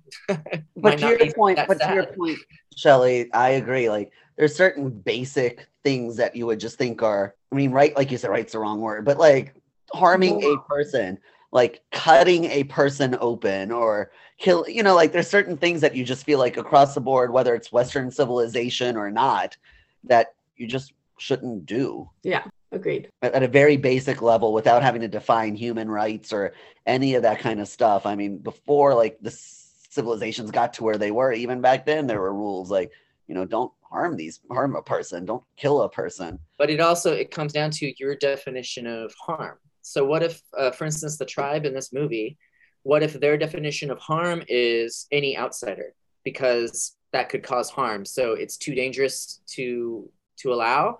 So kidnap them, kill them, eat them because don't waste meat. or kidnap them and take them somewhere else and leave them there. Away that, from that doesn't solve your problem when you're uh, when you're uh, you know when you're a tribe trying to protect because that person could make their way back to you. Maybe what if there was such a language barrier too? I know that would only well, get you so far. If... I don't know about what you're saying because then couldn't you say, well, that anyone that's crossing our border and coming in, they're an outsider. Do they deserve to be round up and shot? Because if this tribe is allowed, people say that is my point. Between our tribe doing that. You, you you realize that I'm not saying that's right. I, I'm I'm saying this is the difficulty in. I know, but if we're not judging them for doing that, so then you, is it so, okay but, but you just made my us? point because you just made my point because there are people in the in this country who do think that about people who come over the border. But there, but, but but the thing is on that, site. But, the thing is that we don't do that. There are people who think it. That's what I'm saying. There are people so who think it, but our country not, has not made that. not round up people and murder them. Exactly, our country has not yet made that. Uh, has not codified that as acceptable. But there are people who want it to be acceptable. There are people who want it to be acceptable. There are not people that want. So that's where you get into difficulty of how do you, I don't, you know, I don't who gets to decide. most far right person doesn't want to do that. They do. no, they do not. I they don't. Do. They, they say they so on don't. Television. They do not. I they don't do. believe that. I don't think our country is going to get to a point where they're going to legalize shooting a person no. for crossing the border. I didn't. Oh, God, my God, Fahad. No, no, no, no, no, no, no, no. I'm just getting to the point of comparing this whole thing to the tribes where they're thinking somebody's encroaching on their land, so it's okay to capture them and kill them. I don't. In our our country, it's not allowed. So. And I didn't say it was and I didn't say that I believed that it was going to be. I, am just so, talking about how difficult it is to determine what is right and wrong and and who gets to make that decision it's usually out of our hands and and it's on the subject of how do we get the right to go in somewhere and say what is right or wrong? Why do we get to be the ones to say and why would they listen to us as saying what is right or wrong? Because we have the same issues in our culture too. I guess you and luckily we have a government who does not yet agree with any activism. Why is what you're saying that you're an activist about? Why are you why is whatever you're activating or whatever word why is what you're being an activist for right. Like why you could even say that? Like what makes exactly. it right? That's exactly the point. So then nothing is right. So, so is that what we say? that's like, the great existential philosophical debate. Is there such a thing as right and wrong? Yes i believe all, so. we all just decide little by little so it's hard to judge another culture by what they're it's hard to judge another culture by what they're doing considering those existential ideas okay well well here's the question why did they have to keep Jonah or whatever his name is alive while they scooped his eyeballs out and cut off his limbs. Uh, it keeps the meat warm if you kill it while it's still alive. With your eyes? Kill it while what? it's still alive. That makes no sense. if, your if eyes. You harvest, if you harvest it while it's still alive. But they heat they heat up the meat though, so sure. But they cut off all his limbs and everything while he was still alive. Well, his body still would have been warm. Yeah, they kept him alive as long as possible. For, for I mean, I mean that that's a theory. I don't eat people. Yeah, but, you know. I, I don't know. Just that I'm just getting to the point of like if they were doing it because it could be harmful to their place, so they're killing these people. Well, they didn't need to. They could kill the person they first. Need to torture them. It was a form of torture, like is torture. I'm just trying to get to the point. Like in my beliefs, I feel like there are there are a few things you can definitely say are right or wrong. And to me, when it comes to killing a person who has not shown that they're going to harm you, I guess that could go into a whole other thing. But but but but but okay, so okay, let's say let's say that you thought that they're going to harm you. Killing a person, let's just say that that's fine if they're going to harm you. But why do you need to torture them before you kill them? Well, I also made a point earlier that um, to these people, uh, the outsider status might be the same as animal to them. Like uh, uh, I mean, this is also something that you can find in our um, very recent first world culture which is that uh, people who don't share our same values and same culture are basically animals. That's that's the entire impetus for the slave trade. But It's that they're not actually people, so it doesn't matter what you do to them. But doesn't that go back to our, the whole original part of this discussion where, well, then in those cases, isn't it okay for us to go and try to at least teach them that, hey, we are all people. Like, don't treat us like animals. You know, we are people. Like the rights that you afford yourselves, like we are. I already said yes to that twice. Oh, I, I thought the whole reason we went off into this whole tangent Nope. discussions is because Nope. we should go Nope. into other people's places to tell them what's right or wrong. And okay. No, I already said, yeah, you, you, you, you obviously, in fact, I said that's how you should do it, as opposed to trying to impose your values on people. Now, you get into a problem when you get into um, something that's not just a tribe in the middle of the rainforest, but uh, a country that has actual power. And if they if they're doing something that is against your version of human rights, that can get tricky. That's where you get, you know, uh, the Cold War because we don't want communism to spread around the world, or where you get, you know, various other, you know, uh, cold wars or hot wars uh, with countries because they have a, a- a certain way of thinking about things, a certain version of human rights that we don't agree with. And we, the point is, it's not enough to just let them be because the problem is they want, they possibly want to spread that idea around and it could take over. Um, and I'm not saying I agree with any of those specific situations, you know, like stopping the spread of communism or anything like that. It, necessarily, I would have to take it on a case by case. But yeah, does that make sense? Sure. Shelly, did you think I was attacking you? Oh no, not at all. Oh, May I change the topic with another question to everybody? Yes. On the topic of cannibalism, Mhm. if you were, let's say that the plane crashed somewhere completely remote and the only way to survive was to eat one another, or like eat other people who had also crashed, would you? Yes. I- after they died. plane crash in the Andes? Isn't that the, Like was it a football team or a, or a hockey team? something like that, yeah. I think when it comes to survival, I mean, yeah, if they were dead already, I wouldn't I wouldn't kill someone.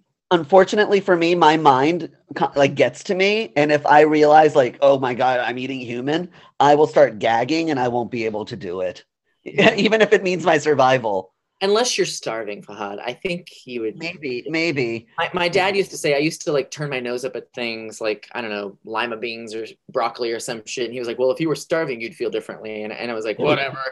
But I'm like, yeah, I mean, if, if I was actually starving, I I'd probably eat anything. Was it um where was it in uh that they were like um the lost colony or some or even just like Jamestown that were all that they resort resorted to cannibalism somewhere just because everybody was dying, there was no food and starving and stuff. Well, the Donner Party did that. We mentioned earlier. I don't know about any actual like settlement. Uh, but by the way, one of the smartest, best shows of the year is Yellowjackets, which is about a group of teenage girls who are flying across the country to go to a nationals like soccer game uh, to perform, you know, to play in a soccer game for a national title, and uh, and they're playing crash lands, and it's very interesting what they uh, resort to. I didn't Ruth? know that, that was what it was about. Ruth, did you watch well, there was just something that I that new evidence supports historical accounts that desperate Jamestown colonists resorted to cannibalism during the harsh winter of 1609 to 1610. Wow. I was like, I had a feeling it was something with that. I, I lo- I'm a big history dork, and I feel like I watched some kind of documentary thing or, or some kind of history thing. Wow. That would be that would be That terrible. yeah, I guess. Uh, yeah, and England couldn't get over to bring them stuff too, or something. I don't know. Yeah. It's terrible. Fun fact: the entire Atlantic Ocean froze over that year. No, no Ooh. sailing. They had to ice Go skate across. They skating. didn't make it in time. Go skating. Is that too soon? 1609 to joke about them killing themselves and eating each Mhm. other. It's exactly 53 years, two months, and three days too soon. Damn. I could not have been a settler. That sounds awful. Oh no. I would have stayed in England. I think they thought it was going to be great, but they were wrong.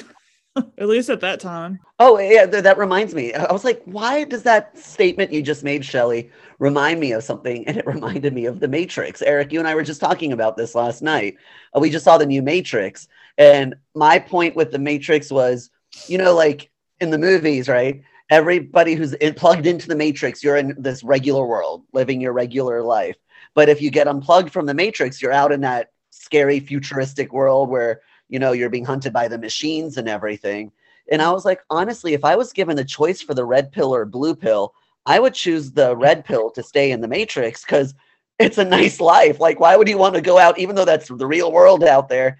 It's dangerous. It's scary. You don't know if you're going to live or die at any moment. So, Shelly, that what you just said reminded me of that. I'd rather stay in England where I'm living my normal life than trying to settle Yeah. a new world with who knows what. But you know why you'd want to stay in the Matrix, Fahad? Because if this is the Matrix, your life is pretty good.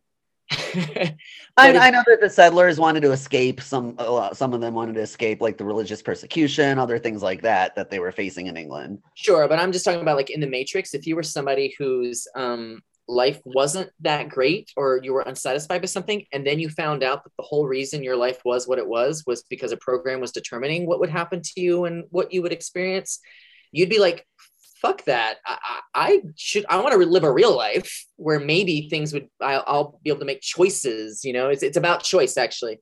The whole movie's about choice, but the outside of the Matrix isn't really that good. I mean, No, but at least you would know that everything you chose to do was because you did and not because a program sort of convinced. I don't know. I would probably choose to take the pill and leave the matrix because it would really piss me off that something else was making all my choices for me and just making a life for me. Even if I was enjoying it, I'd be like, "Mm, that's gross. I want it to be my life. I'd, I'd take the red pill. I'm staying in the Matrix. Sorry, everybody. Even if we can't be friends anymore. Who, who who's gonna join me by staying in the Matrix? I haven't seen that movie in so long, so I don't know. I don't want to go out. seen the Oh, I don't want to go out into the machine world. Well, but see, I would leave and then I would convince my crew to go find your pod and take you out by force because I would need you to be my best friend. And then you'd be really pissed at me for a while, but you'd be like, okay, fine. So you're gonna do to me what Chris Pratt did to Jennifer Lawrence in Passengers. Yeah. Not cool. but Oh my hey, you, once you're free though, you can jack into the Matrix anytime you Yeah, you can go in anytime. I mean, I guess I could do that. I would take the blue pill, get out, download all this information, be like superpower, knowing everything, go back in the Matrix and just have fun. okay. Yes. What's it time for? Final thoughts. Oh, I'm sorry. okay, it's that time again for Ba, ba, ba, ba! Recast. we close each episode with the recast game, where we each play casting director and choose a different actor from any era, living or dead, to portray a character in a film instead. Who wants to start first? You choose. I'll start with um Shelly. With you. Okay. So I recast two people. The first one is, and forgive me, I don't remember the blonde girl's name, Me either. character's name, but I think that a young Kristen Stewart would play her very well. Mhm. And then I recast Justine with a, a young uh, Mila Kunis, Oh. Oh, okay. Yeah, yeah. Wait, Shelly, which blonde? um, her roommate. That is Okay, a her very roommate, small okay. part. Yeah, Casey. yeah. Casey. Witch blonde. We should rename the podcast Witch Blonde. yes. Sorry, there's two blondes on this podcast, but um, in movies there are a lot of blondes, okay. and they all look alike. to me. All Not right. you two. Not you, no. Takia, who's next? Okay. Let's go with uh Fahad. Sure. So for my recast, this time around, I did it more so just on looks, not for anything else. Um, Cara, she was the uh, Alejandro's girlfriend, the, you know, the one you're supposed to hate. Uh, Uh, she looked a little bit to me like Heather Morris. Um, she plays uh, Brittany S. Pierce in Glee. yeah. So I would uh, recast her with Heather Morris. Make her too likable. Morris can play mean, I'm sure. I'm sure. Thank you. Fahad. Um Eric next. Okay, so uh, the whole movie, I thought that the lead actress who played Justine looked familiar to me. And so I'm going to recast her with the actress that she looked like to me, which would age her up a bit. So maybe she has to be a senior in college and a little more, maybe uh, a little more, not, le- not as naive, maybe a little more uh, confident and uh, more fighting back, maybe. And that would be uh, Lauren Cohan from Walking Dead. You know what's You know what's funny? On my Facebook, when I was scrolling through, I saw a picture of an ad for Walking Dead, and for a split second, I was like, "Is that Justine from Green Inferno?" But it wasn't. It It was looks Matt. just like her, actually. Yeah, like younger sister. That's mine. Cool. Awesome. Thank you. Um, Ruth, were you ready? Yeah, so I was just thinking of for Daniel, so he's kind of quiet, but he kind of steps up at the role later to um, you know, fight and try to get out and everything like that. And I was just thinking of for some reason it popped in my mind from Hunger Games, the guy who plays Peeta. He's kind of quiet, he's kind of quietly strong, but he kind of does what he has to do towards the end. Yeah. Well, it would have, it would have been nice in this movie to have an alternative love interest for Justine, since her her tr- crush is a dick. Yeah. Somebody nice. But you don't need a love interest. You don't, but you know. Peter was also in um, Bridge to Terabithia and a couple other little movies when he was younger. So yeah, I, yeah, Yeah, Journey to the center of the earth. yeah. That's Yeah. Justin, uh, Josh Hutcherson. Yeah. He's, yeah. my, he's one of my favorite TV series of all time, Future Man, which he also produced and stars in. Oh, cool. It's on Hulu. You should watch it if you are into sci-fi at all. Very little good, but it's very funny too. Okay. Sci-fi. All right. Thank you, Ruth. My recast is uh, I thought about Jennifer Connelly. She's done quite a few uh, For Justine. Yeah. for Justine. Yes, I was going to say yeah. I, I, oh, I forgot to mention yeah. For Justine, uh, Jennifer Connelly. Yes, because I saw her face as well. Now, as, as I think about it, I see Lauren Cohan as well. But um, Justine, I'm sorry. Uh, Jennifer Connelly for for Justine for me. We need to keep track of this, of the tests, which may be difficult. We may have to re-listen to the end of every episode, but uh, because I think Takia, you've recast with Jennifer Connelly before, Oh no, or, or somebody I think has. I But might I want to know if that's true. I, I might have. I I saw her. I think I think I saw her her labyrinth face for some reason. I saw her as labyrinth. That's I got. By You want her from that era, 1985, Jennifer? Yeah. 1985 Jennifer. So, shall we open our chat? So everybody knows how it goes. Uh, you can rate it zero to five. Quarters are allowed. Type in your thing, but don't hit enter until I count down. After I see you all give your thumbs up. Okay, Okay. I was like, is your thumb up? Um, okay, three, two, one, go. Oh my goodness, Ruth. Okay, so one second. Ruth gave it a two. That might be the lowest score we've had so far. I I gave it a three five. Eric gave it a three two five. Takia gave it a three five. Shelly gave it a two seven five. The average is a three. Okay. So yeah, this isn't this isn't gonna help my average at all. Wait, Eric, this did help your average. This has become our lowest Oh, rated. sorry, this isn't even my movie. Why did I think it was my movie? I know. I, I was going to say, why do you? Why does it matter? Well, you So, look Eric, forward to seeing it, so, ma- so ma- I can see why you were. yeah, because you're- Eric, Jennifer's body was a 3.05, and this is a three. Okay. You've been dethroned. that that edges Jennifer's body up just a little on the total, on the full list. That is funny. You thought this was your movie for a second. No, I thought that too. I was confused. I was like, what? Whoops. All right, because it's Takia. a horror movie, and I expected me to be the one who picked it. yeah, I know. Okay. All right, Ruth. Okay. So for some reason I was interested in picking like a type of movie that was probably pretty different than anything we've picked. So um I was gonna pick originally, I wanted something kind of more towards the mafia mob kind of thing, which I thought would be kind of cool.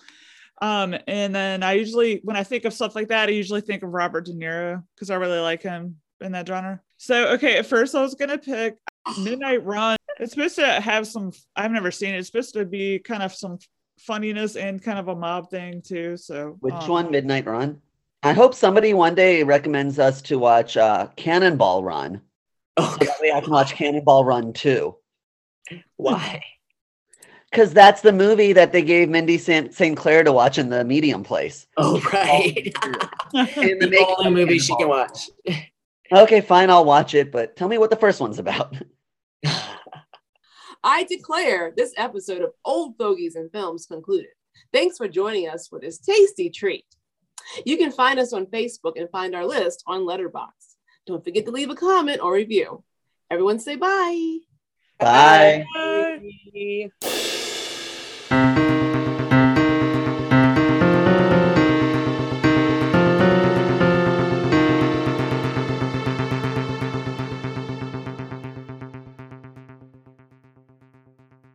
Takia, you like Mary Catherine Gallagher, right?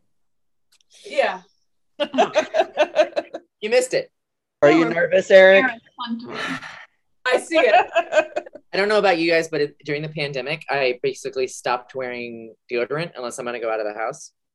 oh my goodness. Save But some I have a lube. nice, I have a nice natural smell. ah, Are you keeping that in there or are you cutting that part out? I have we'll a nice, see. nice We'll see natural what my mood musk. is when I edit this one. Musky. Musky, yes. Musky.